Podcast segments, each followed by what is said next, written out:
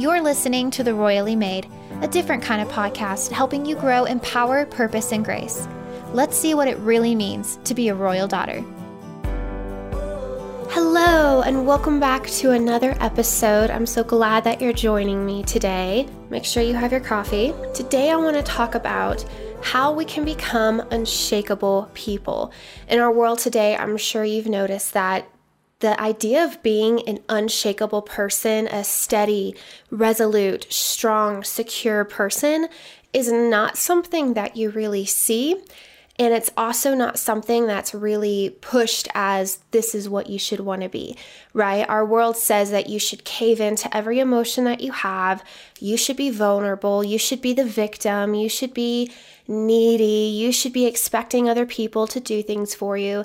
And that's not what God called us to be. God called us to be women who are unshakable, who are strong, who maybe are willing to grow and willing to learn along the way, but whose heart is strong and secure so that no matter what life throws at us, we can fall back down on that strong foundation and our hearts are able to carry us through everything that life tries to throw our way. So today I want to share three things that I really feel will help us to become unshakable people, full of faith, ready to take on anything that life tries to throw our way.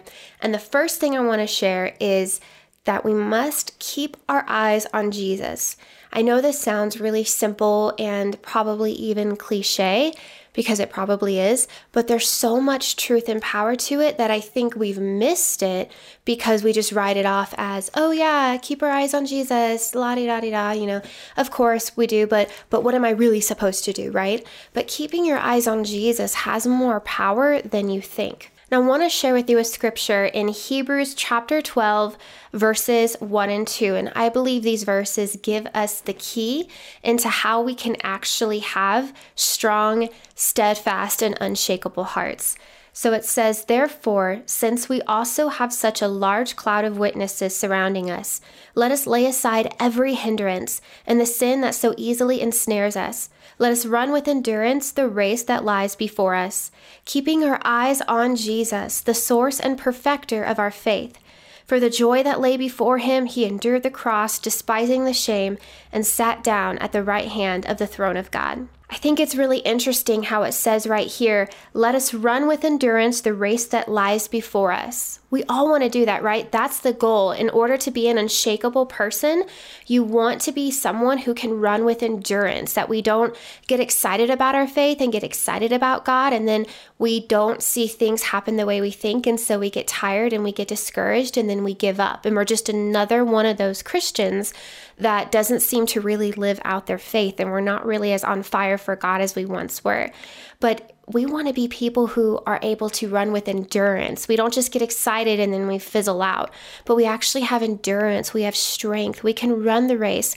We can live our life on this earth with passion and purpose every single day of our lives and get more and more excited about our calling the longer that we're alive. And the key to do this comes right after Paul says that. He says, let us run with endurance the race that lies before us. How do we do that? Keeping our eyes on Jesus, the source and perfecter of our faith. In order to run with endurance, in order to be a Christian that doesn't fizzle out, that is able to run this race in strength and to be an unshakable person, you need to be keeping your eyes on Jesus, the one who began and the one who is going to finish your faith. You know, all of us needed Jesus in order to even have faith in him. I think sometimes we forget that. We think, oh, I chose Jesus. I accepted him. And you may have said the sinner's prayer and accepted Jesus, but the only reason that you were able to say that prayer and take that step of faith and receive him is because Jesus gave you the gift of faith. He gave it to you as a gift. So everything that we have from the very first moment that you ever had faith on this planet till now, your faith has been a gift from God, and sometimes we receive it as a gift when we get born again, and then when we become Christians, we think, oh, I have to build my faith, I have to encourage my faith, I have to strengthen my faith. And there are ways that we can do that, and there is a place for that. But we always have to remember that just like our salvation, faith is a gift from God. And the only way that you're going to continue to have faith in this life and be able to stand strong in faith when things come your way is when you keep your eyes on Jesus, realizing that he is the author of your faith. He's the one who gave it to you. He's the one who instilled it in your heart. And when you keep your eyes on him, that is when you're going to have the faith that you need no matter what comes your way in life. So there's a wonderful part in C.S. Lewis's book, Prince Caspian, which is part of the Chronicles of Narnia series, where Lucy, the children come back to Narnia, and Lucy is the only one who can see Aslan for now. He hasn't made himself known to the other children yet, and only Lucy can see him, but no one's believing her, and it's becoming very frustrating for her. She feels very alone. She feels like no one respects her, and the one who's the worst of it is Susan, her older sister, right? And so Susan is kind of giving her a hard time and kind of putting her down and taking little jabs at her as they're walking around. And Lucy has this moment where she just kind of feels like she wants to tell Susan off. I don't know if you've ever felt this way, but I know I have. And this happens while they're walking and while Susan's kind of being a little bit of a jerk. It says, "And so at last they got on the move. Lucy went first, biting her lip and trying not to say all the things she thought of saying to Susan. But she forgot them when she fixed her eyes on Aslan." And I think that just is such a beautiful picture of what happens when we choose to fix our eyes on Jesus, our Aslan, right? No matter what you're going through, if people are picking on you, if they're degrading you, if they're not being respectful to you, if you don't feel like you're being respected in the way that you should, all of those little things that happen in our life that annoy us and make us feel like we're not that we don't have value and that people don't respect us, it's really easy for us to get in the flesh and want to defend ourselves and want to fight for our right to be respected and, fight for our right to have value and all of these things. And what we forget is that we have value and we have respect because of Jesus, and that's all that we should need. Other people are dealing with their other issues, and that's why that's coming across the way it is. But what happens is when you fix your eyes on Jesus, and you keep your attention on him and what he did for you and his love for you, then all of the need to defend yourself and the need to demand things from other people or to set the record straight, all of that melts away when your eyes are fixed on him, because his peace and his love are more than enough for your heart to find strength on the inside rather than trying to find it from everybody else on the outside. There's something really neat that I learned recently about hyenas. Random fact, by the way. We're full of them on the show.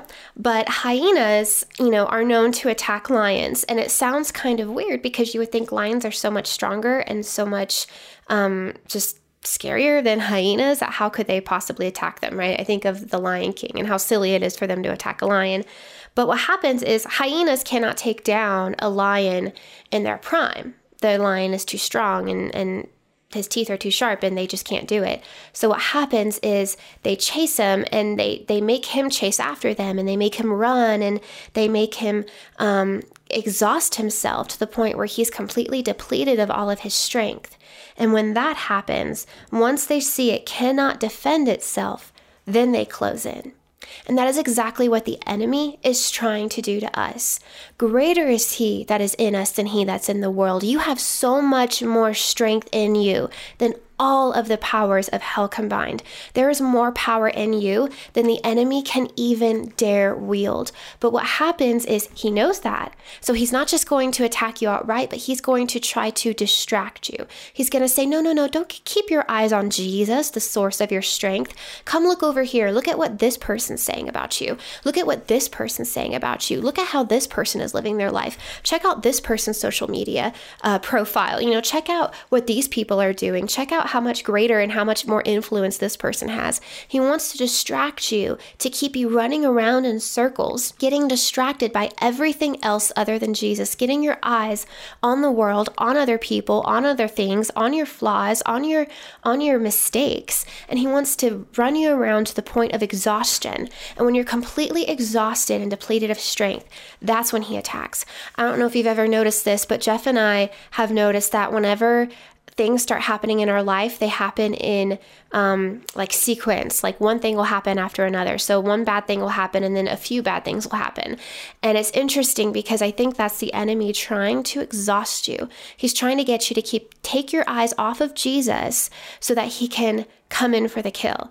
And what we need to remember is that we have so much more strength. We are the lion in this scenario. We have strength, we have power, but the source of our strength and our power are going to come from when we keep our eyes fixed on Jesus. The second key that I want to share to becoming an unshakable person is to face the smaller battles well. Too often we don't think about the small things that we have to face every day, and we want to wait and save our strength for the really big, seemingly important things that we want to have faith for. But if we don't have faith for the small things, then we're not going to have faith for the larger things. I think it says it really well in Jeremiah chapter 12, verse 5. It says, "If you have raced with runners and they have worn you out, how can you compete with horses? If you stumble in a peaceful land, what will you do in the thickets of the Jordan?" And I think this is such a really perfect verse for this. If you get tired running a race with other people, how are you going to be able to race against horses, right? It's just, you're not, of course.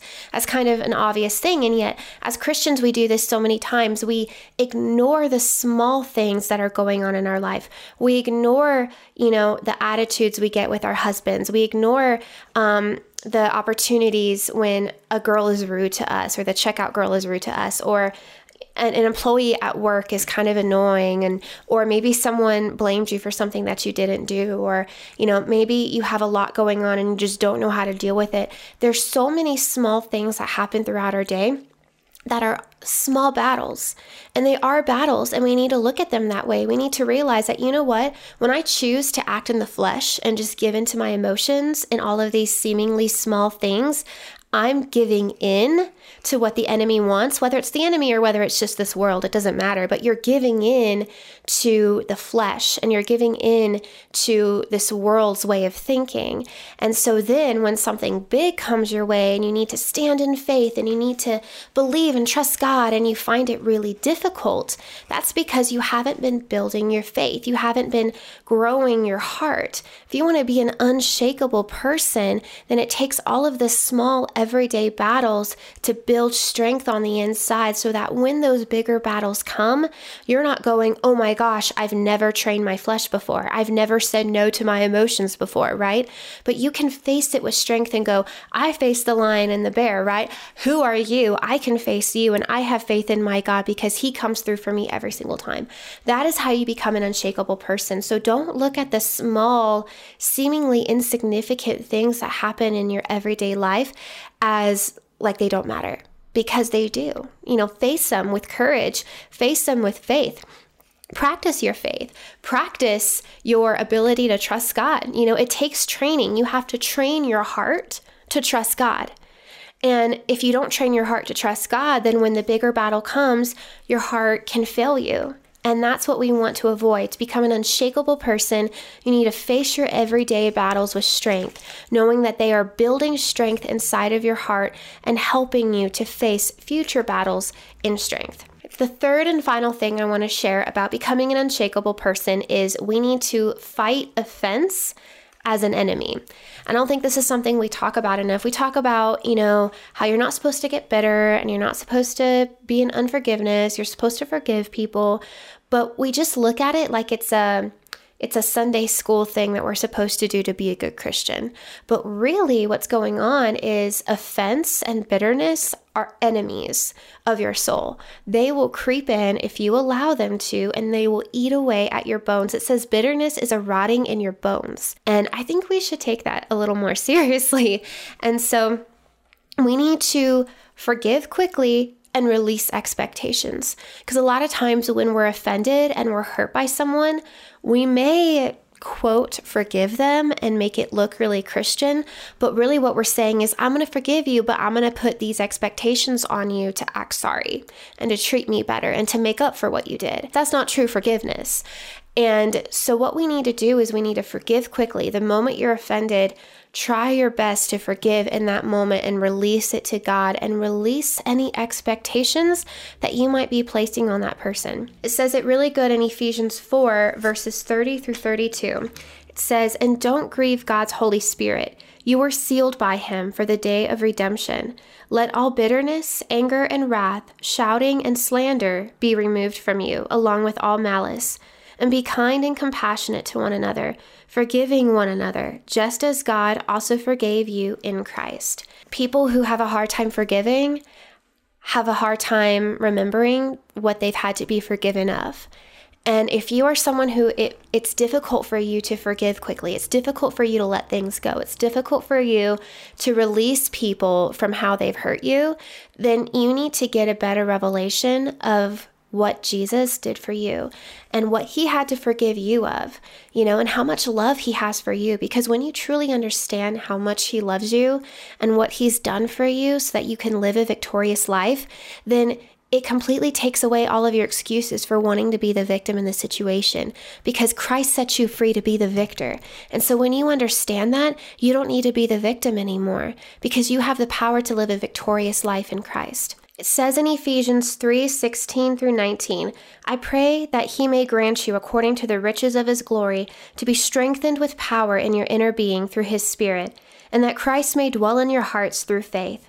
I pray that you, being rooted and firmly established in love, may be able to comprehend with all the saints what is the length and width, height and depth of God's love, and to know Christ's love that surpasses knowledge, so that you may be filled with all the fullness of God." If we want to be Christians who are unshakable, who are filled with the fullness of God in our hearts, then we need to understand the love of God and how much he loves us and what he set us free from. And when we do that, we will look at things like bitterness and unforgiveness and offense as enemies, and we will fight them as such, and we will protect the love on the inside of our hearts that keeps us strong. When you allow bitterness and unforgiveness into your heart, it starts to chip away at it and making it weak and vulnerable and backbitey, and you know, we become people who just kind of like a dog who's been beaten a lot and abused. Even if you want to love it and you want to take care of it, the moment you stick your hand out, it wants to bite you, right? And there's a lot of Christians who act like that, a lot of wounded Christians who allow the wounds that they've had cripple them. And if you want to be an unshakable person, if you want to be someone who has strength and who's able to bring strength to others, then you're going to have to let these things go and live a life full of the knowledge of Christ's love on the inside of you. You know, we all love the verse, Ephesians 3:20, that says, "Now to him who is able to do above and beyond all that we ask or think or imagine, according to the power that works in us." We quote that verse. We're like, yeah, God can do anything, you know, beyond what I can ask or think, according to the power that's in me. But notice that verse comes right after the verse is talking about how we need to be rooted and grounded in the knowledge of God's love for us. And there is a definite connection to both of those. We live in really shaky times with a lot of fragile hearts, and the Word of God is the only solid foundation that you are going to find. And so I just want to encourage you to go through these three things, to build yourself in your faith, to be established in God's love. And when you do that, you will truly become an unshakable person. Thank you so much for watching. I hope you enjoyed this episode. If you did, make sure to leave a rating and a review. And if you would like to hear more episodes from me, then make sure to subscribe to this podcast. Thank you so much. And remember, until next time, to write the story of your life well.